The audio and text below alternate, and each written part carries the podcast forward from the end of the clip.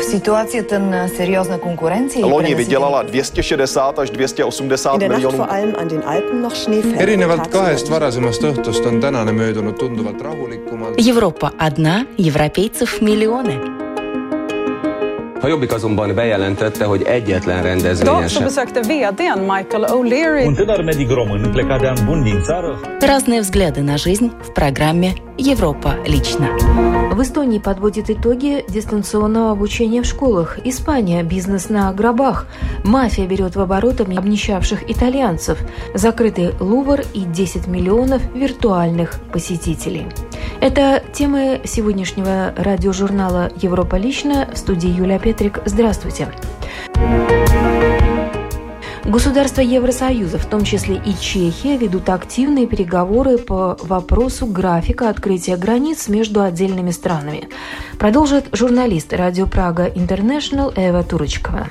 На данный момент все, кому разрешено въехать на территорию Чехии, обязаны иметь при себе подтверждение о негативном тесте на коронавирус или отправиться на две недели на карантин, подтвердил замминистра иностранных дел Мартин Смолек. Tak ještě po nějakou dobu, tom 26. květnu by Эти меры останутся в силе и после 26 мая. Сейчас мы обсуждаем вопрос, когда их отменить, 8 или 15 числа следующего месяца. На данный момент мы склоняемся к мнению, что это произойдет в середине июня, polovině června. сообщил чешскому радио Мартин Смолек. Как ранее сообщил министр иностранных дел Томаш Петричек, важно воспрепятствовать въезду в страну гражданам тех государств, в которых эпидемиологическая ситуация пока не удовлетворительна. По мнению чешских экспертов, к ним можно на данный момент отнести Италию, Францию или Бельгию. Для Чехии также важно, чтобы туристы из этих государств не попадали в Чехию транзитом через Германию и Австрию. Именно поэтому вводить разный режим на чешско-австрийских и чешско-немецких границах бессмысленно, подтвердил Смолак. Существует опасение, что очагом второй волны эпидемии в Чехии могла бы стать опять Италия, соседствующая с Хорватией. Эпидемиологи напоминают, что наибольшее распространение болезни в Чехии наблюдалось после возвращения лыжников из Австрии, которые там находились в контакте с итальянскими туристами. С этой точки зрения проблематичной остается также Франция.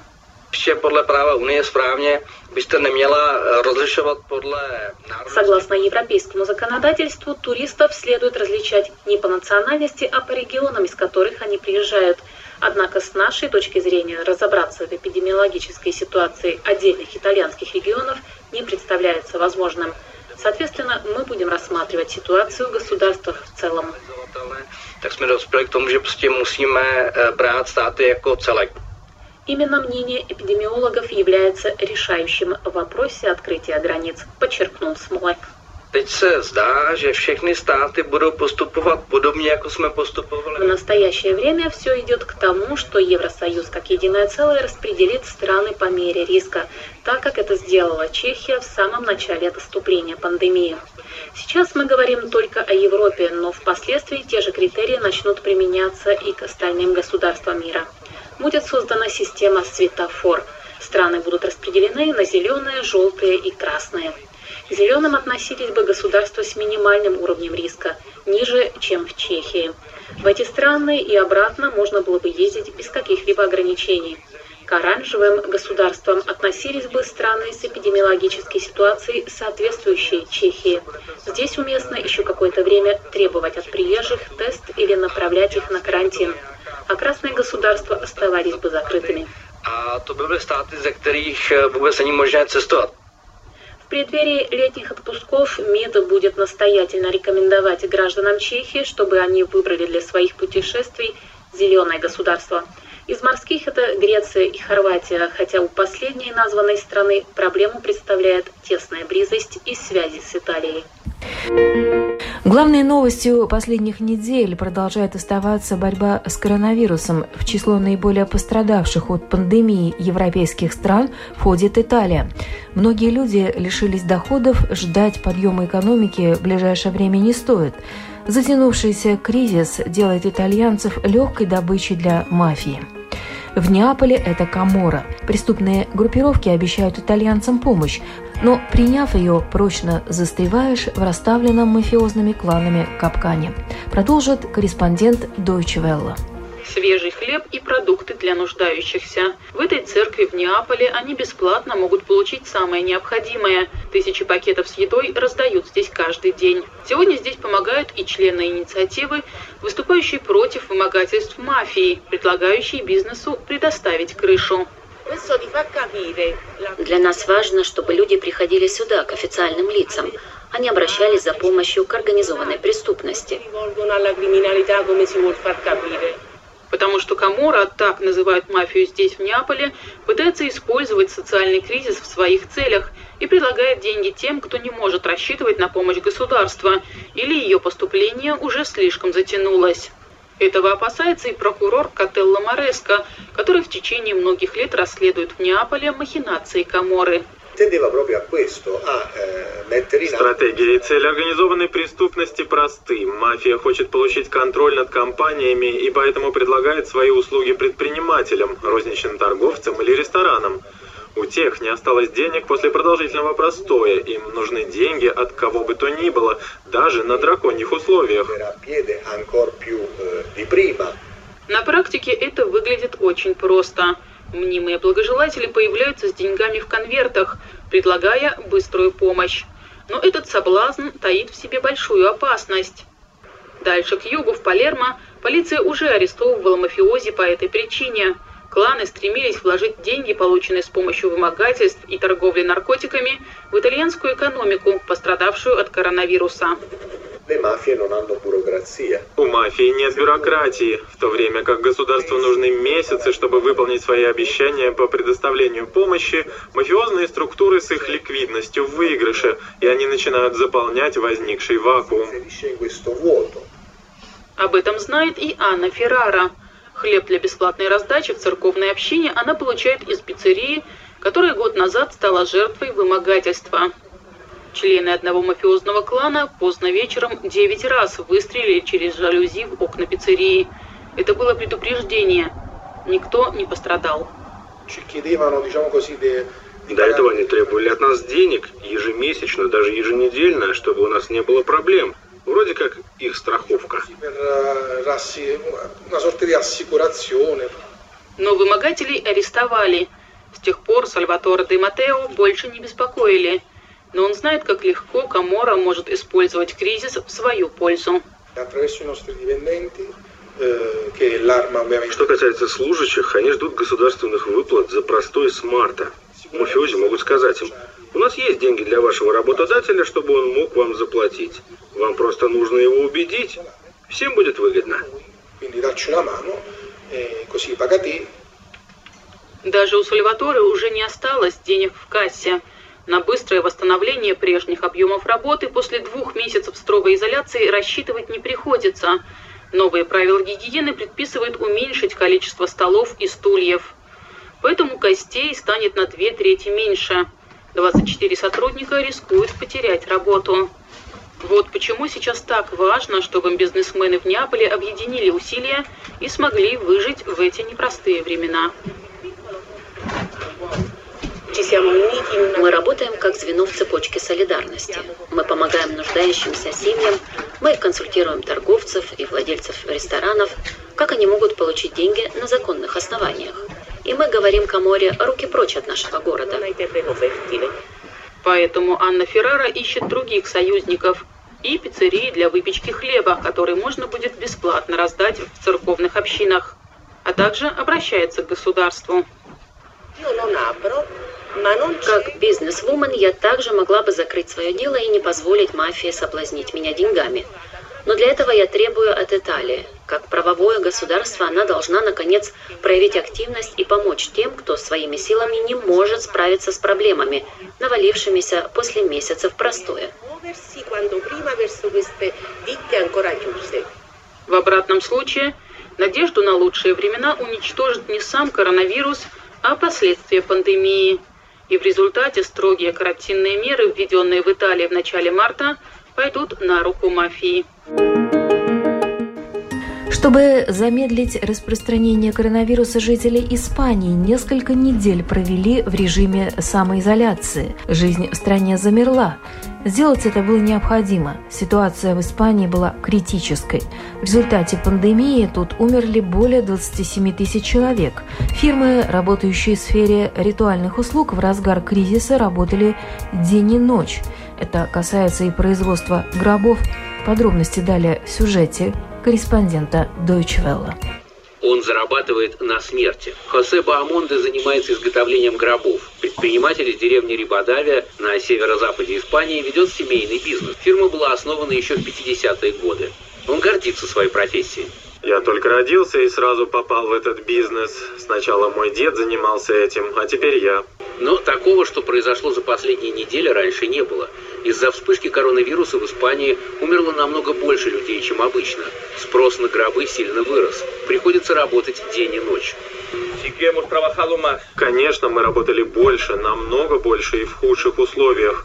Мы должны были в спешке делать гробы. Разумеется, они не такого хорошего качества, как раньше, когда мы работали в нормальных условиях. Что такое массовое производство, здесь хорошо знают. Вокруг много лесов, а значит много древесины. Маленькая деревушка когда-то считалась центром производства гробов, снабжала всю страну. Пилар Чао также ведет семейный бизнес. Ее прадед был первым испанцем, который начал массовое производство 110 лет назад. Вскоре после этого произошла вспышка испанского гриппа. Прадед работал, не покладая рук. Здесь и во всем мире от испанки умерло много людей – таких ситуациях, как сейчас, спрос растет, а потом он быстро падает. А сегодня даже последняя фабрика семьи Чао в Рибадавии давно закрыта, как и остальные, результат глобализации. Все больше гробов производят в Китае. Хосе Баамонде нелегко выдерживать конкуренцию. Самая большая проблема – это импорт, а еще отношение тех, кто работает в сфере ритуальных услуг, да и людей в целом. Мы все считаем деньги, вот потому и покупаем дешевые товары из Китая. Об этом знает и Хавьер Родригес. 12 лет назад ему от отца по наследству досталась лесопилка.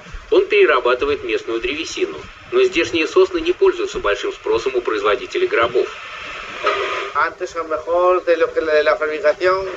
В прошлом половина наших досок шла на производство гробов. Сегодня нет и 10%.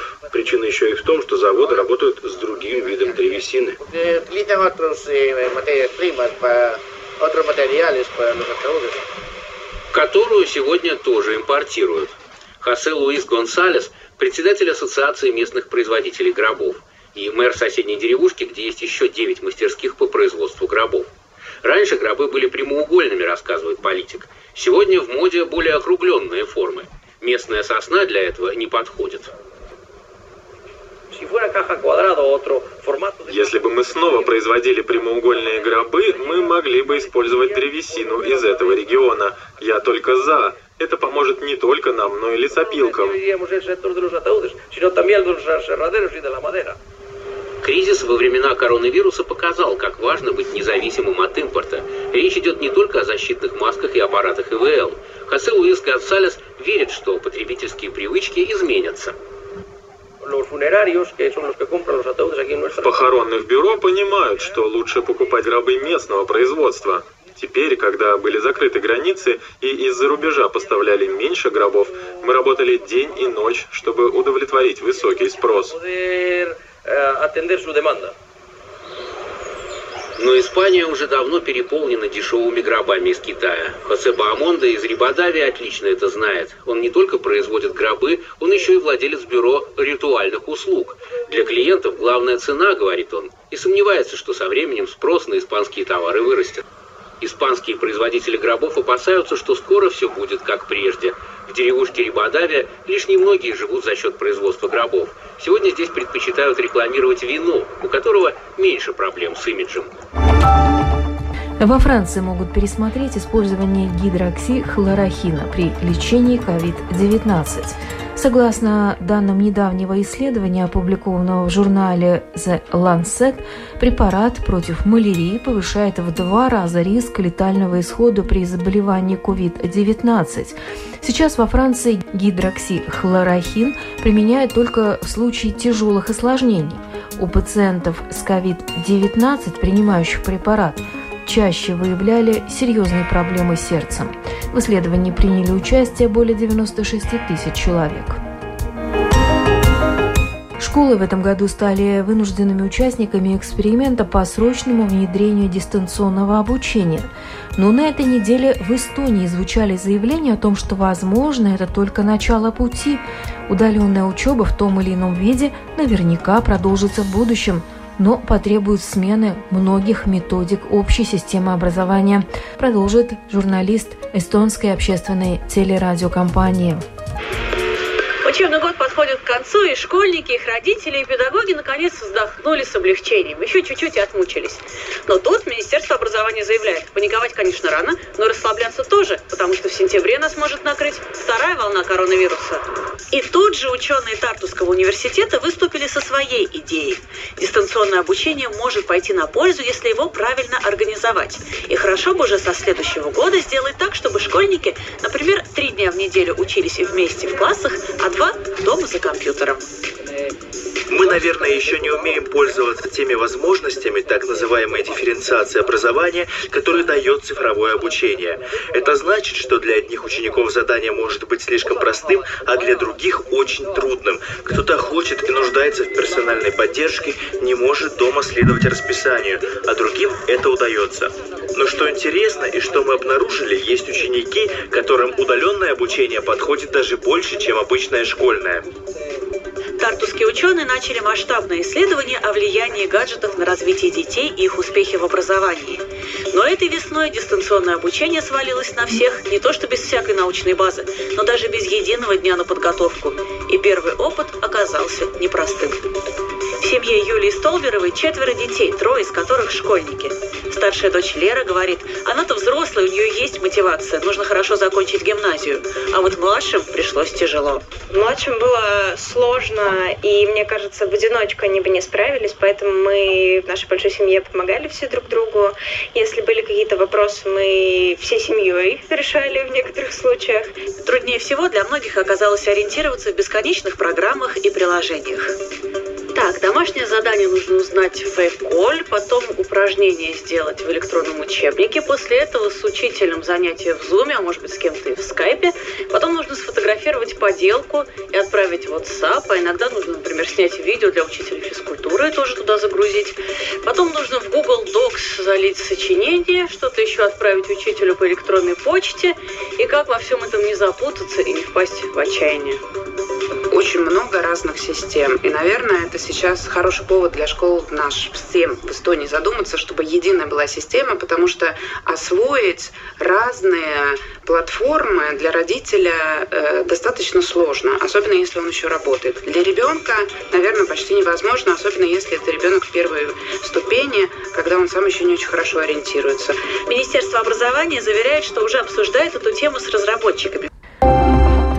Самый посещаемый музей мира Парижский Лувр за время карантина набрал 10,5 миллионов визитов в интернете благодаря бесплатным экскурсиям на своем сайте и постам в социальных сетях, сообщает Франс Пресс.